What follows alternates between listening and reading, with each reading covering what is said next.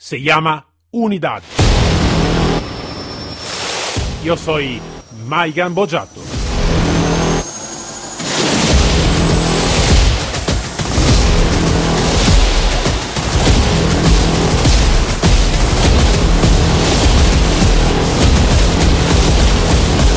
Unidad K9.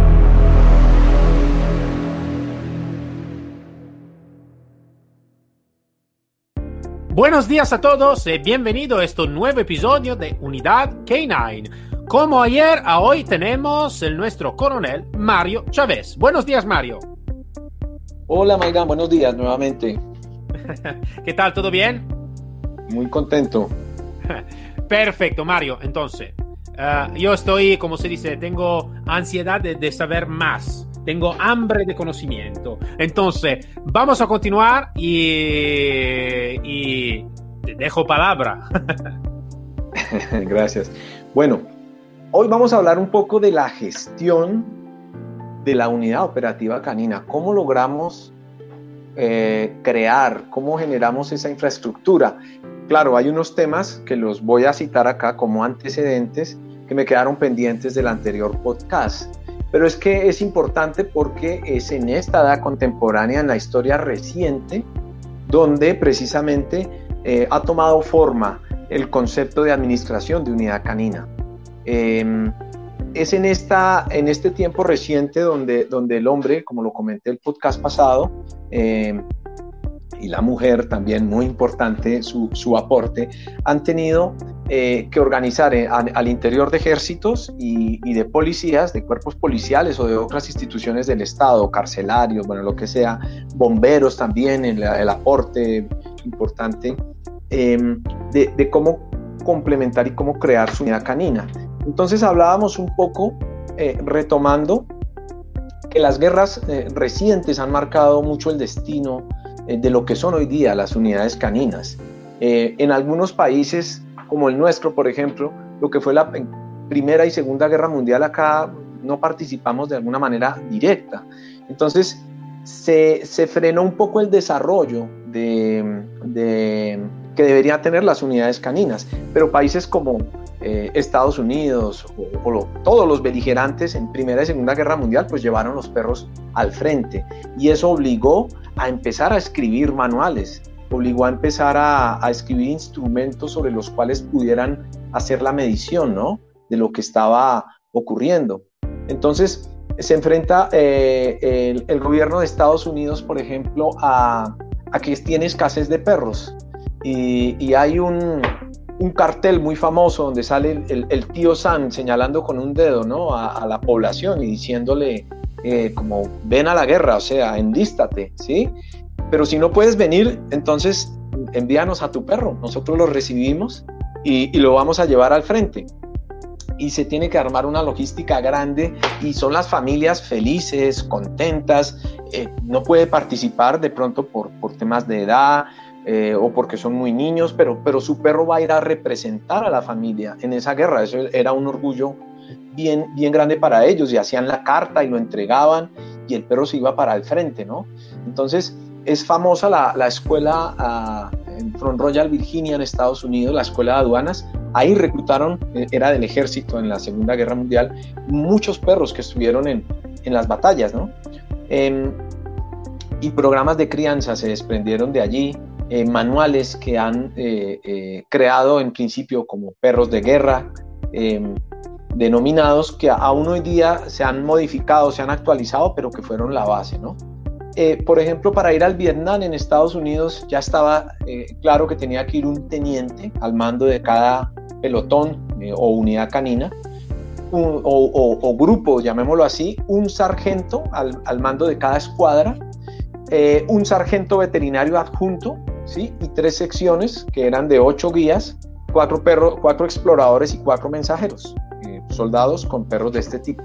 Entonces, todo eso empezó a, a a llevarse a cabo, incluso hasta, hasta parte reciente. Creo que ahora es el, el ejército más grande eh, a nivel mundial con, con, con, perros en diferentes países ¿no? eh, del ejército norteamericano. Entonces, claro, ahora enfoquémonos y hablemos un poco desde la gestión, porque ¿cuál es el problema y qué percibe uno al interior de las fuerzas? Como nosotros recibimos unos presupuestos del Estado, como a nosotros nos llegan unas partidas mensuales, pues normalmente no nos dedicamos a pensar mucho o a, echar números, decimos acá en Colombia, sobre cuánto va a costar mantener e, esa, esa unidad canina. Y normalmente siempre estamos peleando por presupuestos, ¿no? Y es que no nos eh. alcanza el dinero, ¿cierto? Sabes, Mario, esto es un tema muy interesante, parte de eso, porque claro, pero este es un tema muy actual y creo que todos los oyentes necesitan que abrir eh, los orejos, ¿no? Porque las orejas, perdona, porque eh, muchas veces cuando eh, yo te digo, muchas veces soy yo el primero a decirlo, entonces me, me voy a asumir la mi responsabilidad, ¿no? Que a veces estamos un poquito en lucha con, con el mando, a veces, ¿no? Como, como manejador o como instructor. Y que a veces es verdad, porque muchas veces el mando no conoce realmente lo que es la unidad, bla, bla, bla, eso lo sabemos. Pero tampoco nosotros no conocemos muy bien todo lo que está atrás, ¿no? Entonces cuando yo voy a hablar contigo, eh, yo también necesito que conocer qué puedo preguntarte, cómo puedo preguntártelo, eh, se necesita. Entonces esto es, eh, en italiano se dice oro colato. ¿No? Es como decir, el, oro que, que, que, estamos eh, para, que está para entrar en, las orejas, ¿no? Entonces, eh, entonces es muy interesante para todos y también para mí porque es algo que conozco muy poco, entonces estaré pendiente de tu, de tu palabra. Sí, entonces bueno, em, empiezo por definir un poco qué es la unidad operativa canina, porque a veces también la gente se confunde eh, cuando me refiero a unidad canina, de pronto puedo estar hablando de la pareja también, ¿no? De, la persona y el perro, ¿no? como unidad canina. Pero hacemos referencia a un órgano, ¿sí? A un órgano central que está adscrito a, cualquier organización de carácter civil, militar o policial y que básicamente está especializada en la utilización del, del perro, ¿no? del recurso canino, con diferentes técnicas de adiestramiento y cuyo fin primordial es aprovechar los elementos puestos a disposición para alcanzar objetivos de carácter misional, o sea, una conclusión ahí de entrada, una unidad operativa que no produce, no sirve, ¿sí? Puede ser muy buena, puede tener unas perreras, unos caniles mm, muy bonitos, puede tener unos perros hermosos, pero si, si, si es de drogas y no me está entregando eh, insumos o no me está por lo menos generando inspecciones que me estén eh, demostrando que bajó el movimiento de drogas en esa zona, pues no sirve. Una unidad operativa tiene que demostrar que la inversión que se hizo en ella eh, eh, está sirviendo, ¿ok? Eso es bien importante. Tiene unas características y hay que tenerlas en cuenta y es que no necesariamente tiene que ser creada de manera definitiva, ¿no? De pronto necesitamos una unidad canina de, manera temporal o provisional en un puesto fronterizo, ah, ¿sí? Para, para bajar en determinada cantidad de, delitos que tenemos allí, ¿no? Sí es claro que tiene que tener una jerarquía, unas normas y unas reglas que los integrantes deban cumplir, ¿no? Eh, y nos sometemos todos a esa jerarquía y a esas reglas y a esas normas para que esto funcione. También debe producir, hay que prestar servicios, ya que Creo que más de la mitad de eh, equipos caninos en Estados Unidos son voluntarios. Eso es, eso es una cifra bien importante. No tengo la cifra exacta de cuántos son, pero el 50% de, de, gente trabajando con perros en Estados Unidos en labores de rastro, de, de bueno, de, de búsqueda y rescate, son voluntarios. Entonces, qué bonito poder acopiar a esa gente, pero necesitamos a ellos incluso también darles unas normas y reglas y que nos produzcan unos servicios, ¿ok?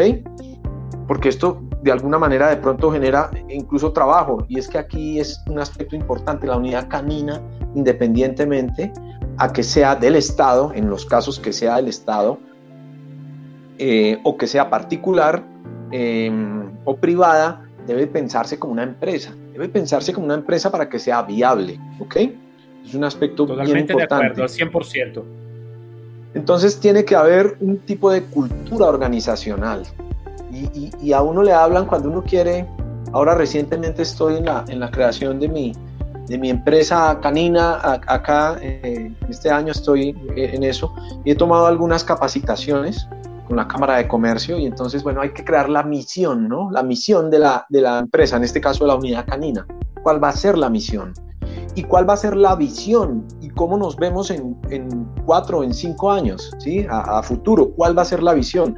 ¿Y cuáles son nuestros objetivos estratégicos? ¿Qué nos diferencia a nosotros, comunidad canina, de otra? ¿Cierto?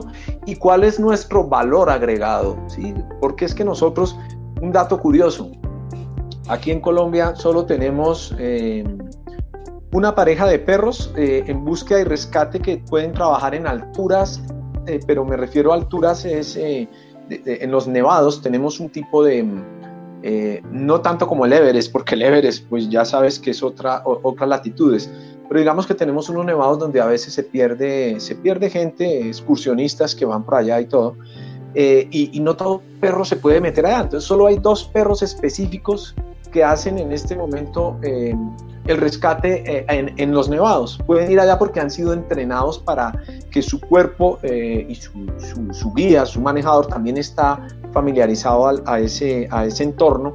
Entonces, ese es el valor agregado de esa unidad canina. Son los únicos que pueden ir allá. ¿sí? Son los únicos y eso es un poco como hay que, que pensarlo. Importante crear una imagen, un símbolo, un logo que nos diferencie. A veces nos centramos más en el logo y pensamos que es solo ponerle un nombre bonito y un logo. No, es, es importante, pero ese no es el centro. Producir y transmitir una buena cultura canina.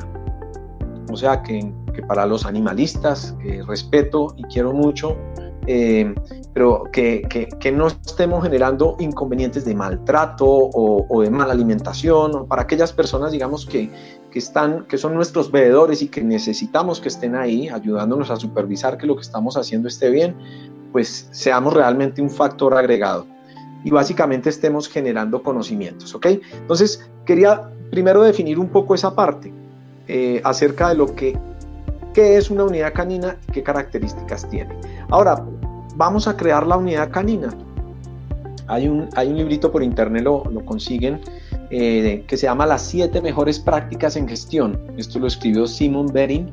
Y él dice que antes de iniciar cualquier actividad, pero cuando habla de cualquier actividad, habla de cualquier actividad. O sea, voy a remodelar mi casa, voy a, voy a hacer un viaje, voy a, voy a, crear una unidad operativa canina, debo tener siete pasos en cuenta.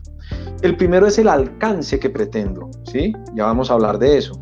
Las tareas del equipo participante, la planificación del proyecto, hablar con el equipo, porque es que eh, crear es muy bonito, pero cuando me toca solo, ¿cierto? Y tengo que sacrificar mi fin de semana, tengo que sacrificar una cantidad de cosas por, por sentarme a escribir y lo estoy haciendo solo, pues ya deja de ser tan llamativo, tan atractivo.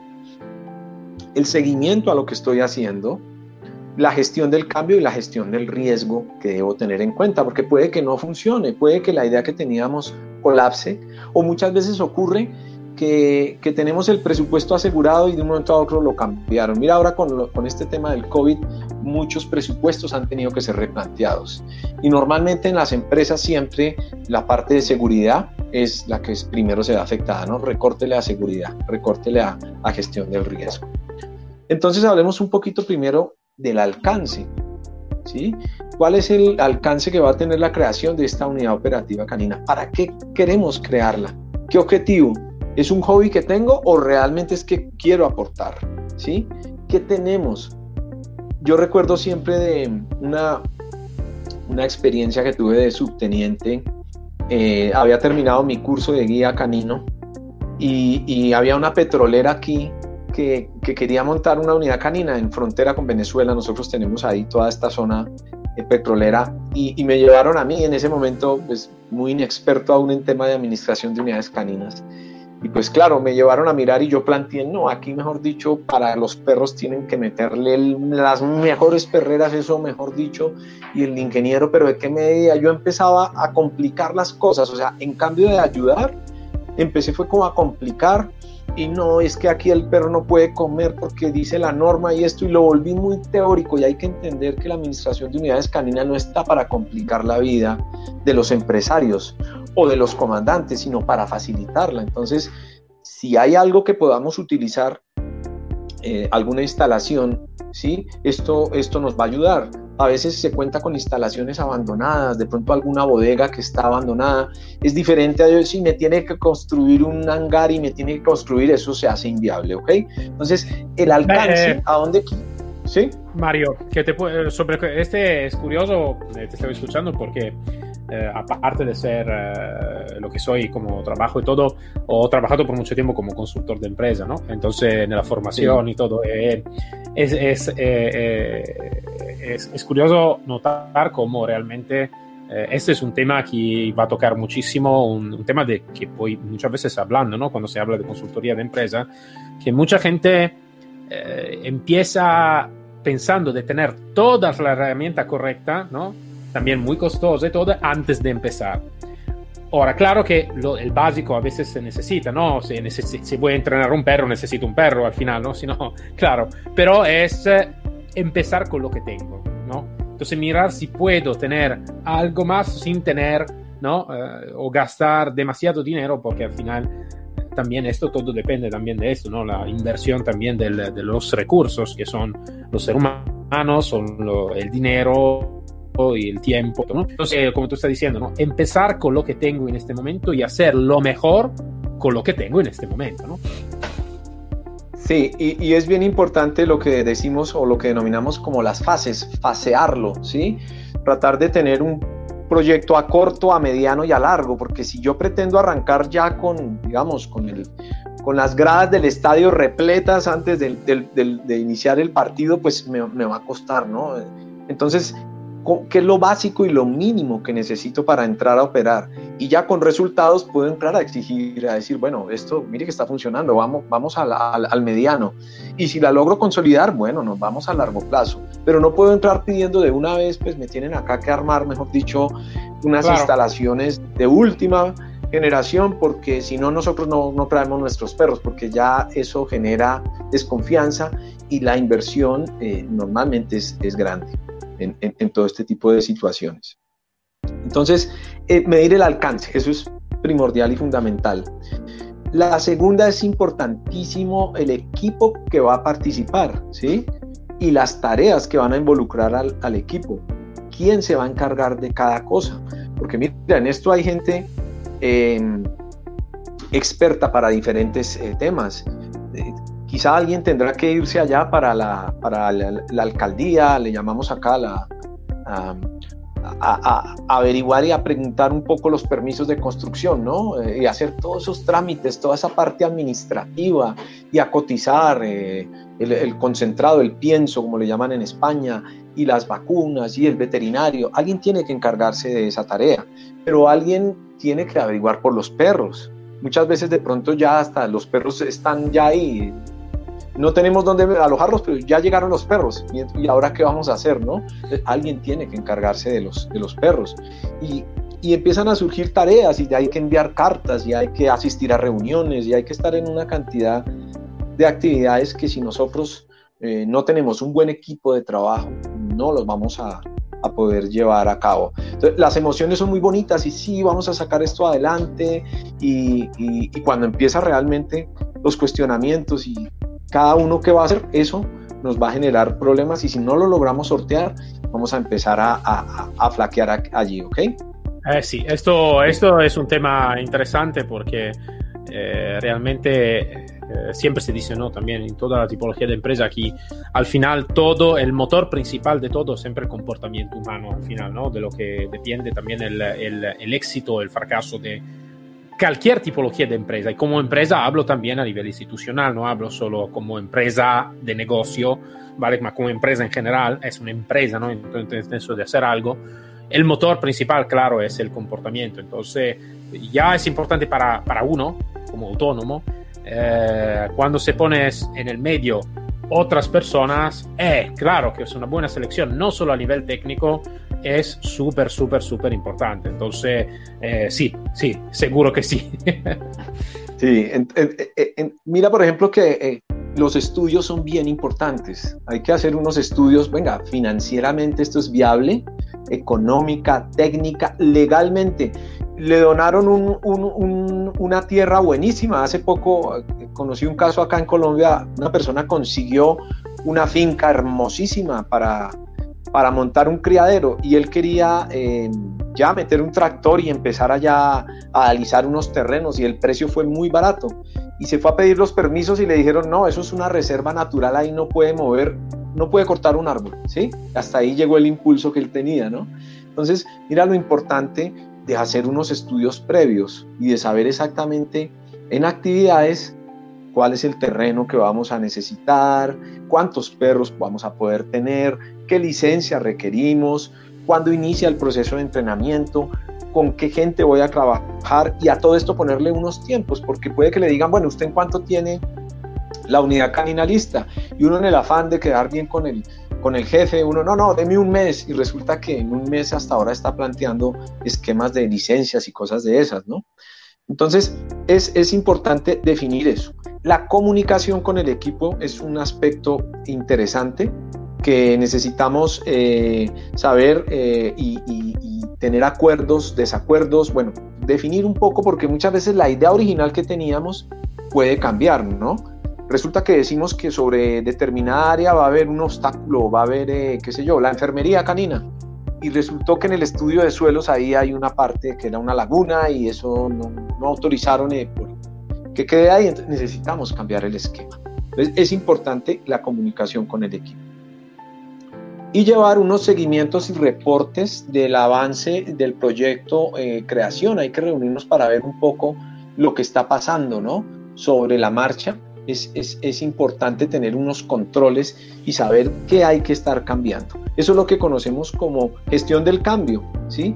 No podemos llegar a decir, no, es que la idea original que yo tenía era esta y me cambiaron los planos o me cambiaron la idea o me mandaron otros perros que ya no son. ¿sí? Tenemos que estar asumiendo el cambio porque es a partir de la gestión del cambio mm, donde nosotros podemos adaptarnos más fácilmente. Y contemplar una parte interesante denominada la gestión del riesgo. Y es un poco, ¿qué puede pasar? ¿No? ¿Qué puede pasar? Estamos aquí Acá nos ocurren unas fiestas, eh, y sé que en España también, en unas eh, fechas especiales, por decir algo hay eh, demasiada pólvora y algarabía en un día determinado en, una fiesta, y resulta que se nos escaparon cuatro o cinco perros y se nos perdieron, ¿verdad? Ese tipo de cosas no estaban previstas en ningún plan y entonces tenemos que empezar a revisar un poco qué es lo que está pasando, cómo es que hemos fallado y este tipo de cosas es la que nos puede eh, eh, dañar el plan original, ¿ok? Eso en cuanto a planeación. Quiero hablar un poco que es que tenemos también diferentes tipos de unidades caninas, ¿sí? Yo lo clasifico de ocho maneras diferentes. Ojalá eh, no, no, no enrede más la pita, decimos acá, un poco con lo que estoy hablando, estoy tratando de, de ser lo más, lo más claro. Por su finalidad, mira, hay unidades caninas eh, con ánimo de lucro y sin ánimo de lucro, así, así está muy claro. Y es que la visión es distinta cuando esto nos va a producir un dinero a cuando esto no nos va a producir un dinero. Vamos a vivir de las donaciones o vamos a vivir, ¿sí? Eso es clave tenerlo, porque si no nos va a producir dinero, si el ánimo no es el lucro, no es una organización, eh, una ONG o algo que, que va a colaborar en un, tema filantrópico, tenemos que buscar aliados muy fuertes, porque si no nos va a colapsar la unidad canina, va a empezar a, vamos a empezar a quedarnos sin medios, ¿ok? Pero cuando es por ánimo de lucro, pues hombre, entonces tenemos que, medir y calcular, bueno, cuánto me cuesta el mantenimiento de estos animales, cuánto me cuesta la hora hombre de quien va a hacer aseo, cuánto me cuesta el operario, el sueldo de la persona, etcétera. Entonces, por finalidad ya lo podemos clasificar ahí. Por estructura, podemos tener algo formal y podemos tener algo informal. ¿sí? Algo formal es que, bueno, hice un criadero y lo registré ante la Federación Canina de mi país o organicé una unidad canina para la policía o para una empresa. Pero también a veces hay algo un poco más informal, ¿no? Este se ve mucho en los, en los voluntarios, ¿no? Entonces ¿qué vamos a hacer? Alguien presta el patio trasero de su casa y vamos a adecuar allá eh, unos caniles, unas perreras y vamos a tener allá los perros. Eso es clave entenderlo porque eh, pueden entrar a impactar el ambiente y de pronto llama al vecino que mire que aquí tienen unos perros, no sé cómo, etcétera. Todo ese tipo de cosas hay que contemplarlas. También eh, otra clasificación es por su tamaño. Hacen una gran compañía operativa, va a pertenecer a una gran escuela eh, en algún país de estos que tiene buen presupuesto o va a ser algo muy pequeñito, una unidad de rescatistas de, de 8 o 10 personas. El tamaño también nos indica, porque de ahí depende la movilidad en que vamos a mover los perros, de ahí depende la cobertura, qué, qué puntos vamos a cubrir. Por su localización, mira que los, eh, en Israel tienen una, una unidad canina que tiene, eh, es capaz de apoyar casi que cualquier desastre a nivel mundial. Ellos vienen aquí a Sudamérica y pueden apoyar en alguna caminata, pero de aquí para allá pues es muy complejo que podamos hacerlo, ¿no? Entonces, por la localización en la que se encuentra o por la jurisdicción, con qué otras unidades caninas puede entrar en contacto, ¿no? Para apoyar, ¿sí? Por su propiedad también, si es pública o es privada. ¿sí? Una cosa es que el terreno sea mío y otra cosa es que el terreno sea prestado. Y si es prestado, durante cuánto tiempo me lo facilitan y, y, cuál es el plan B en el momento en que tenga que devolverlo. ¿no? Eh, la producción también, ¿sí? Que, va a tener en cuanto a bienes o servicios. ¿sí? ¿Qué voy a producir? Voy a producir, eh, esto de unidades caninas aplica también mucho para criaderos voy a producir cachorros, ¿sí? Voy a producir, voy a tener, ese es mi producto, o voy a ofrecer, a ofertar servicios, voy a tener gente prestando servicios de inspección. Y por la misionalidad que tienen, hacia dónde la voy a llevar. Entonces se encuentra ahí en el libro, eh, yo relaciono como 10 eh, unidades caninas, porque es que también varía hasta el tipo de raza. Ahí relaciono una que está en, en Canadá y es básicamente voluntarios que rescatan gente perdida en la nieve con Golden Retriever. Son 10. Esa es unidad canina. Ellos tienen que aplicar todos esos conceptos que acabamos de hablar. ¿okay? Pero puede estar la unidad de la aduana china con perros antinarcóticos, también allá en el puerto, ¿no? En esos puertos gigantes que tienen allá. O una unidad de, de comandos aquí en Colombia para ir a pelear contra la guerrilla, ¿sí? Con, con Malinois o cuando llegas a Estados Unidos y te reciben estos Beagle, eh, buscando qué alimento traes, ¿no? A sacar ahí toda la, comida que, no quieres que te haga falta, ¿sí? Esos son unidades caninas específicas para una labor, para una misión e incluso unas razas determinadas. en Estados Unidos también hay mucho departamento de, correccional, como, como, las cárceles con Bloodhound, tienen para rastreo, para buscar eh, de pronto gente que, se ha evadido, ¿no?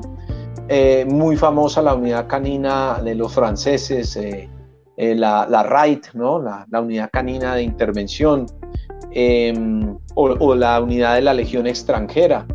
En fin, podríamos pasar hablando de, es muy famosa en, Italia, en, tu país también una unidad canina con terranovas que tienen rescate acuático y llegan En, helicóptero y, caen al mar. la, conozco bien, me conozco bien porque eh, antes cuando vivo en Italia por un rato estaba cerca de esto. Eh, de, algún ciento que hacía esta tipología de especialidad y sí, sí, lo conozco bien con Labrador y también con Golden Retriever también. Exacto, entonces es clave entender eso, la misión, la visión, los objetivos estratégicos de mi unidad, el valor agregado que yo le voy a dar, fasear los, los proyectos a corto, mediano, a largo plazo, eh, tener definido las tareas del equipo y saber qué razas voy a comprometer, para qué, y, bueno, y empezar a trabajar. Eso es, eso es un poco el tema de definir eso. ¿Cómo estamos de tiempo? Porque no quiero eh, extenderme y, quedar cortado un poco como nos, nos puede ocurrir. No, tranquilo, no, sí, estamos eh, al límite del, segundo episodio, pero eh, así que podemos acabar y encontrarnos eh, seguro mañana con el próximo episodio, hablando, siempre continuando a hablar de este tema súper, súper, súper interesante. Perfecto. Muchas gracias nuevamente. Mario, muchas gracias por tu tiempo, por el, tu larguísimo conocimiento, que es muy interesante. Yo sabía, ya lo sabía que estaba un aporte eh, de nivel. Eh, entonces, como se dice, eh, estoy, estoy muy contento, muy contento. Muchas gracias, Mario. Hasta mañana. Un abrazo. Chao. Para todos nos encontramos entonces mañana, siempre con el coronel Mario Chávez. Y eh, con siempre continuando con este importante tema que todos los manejadores, todos los instructores necesitan que conocer muy muy bien. Hasta mañana.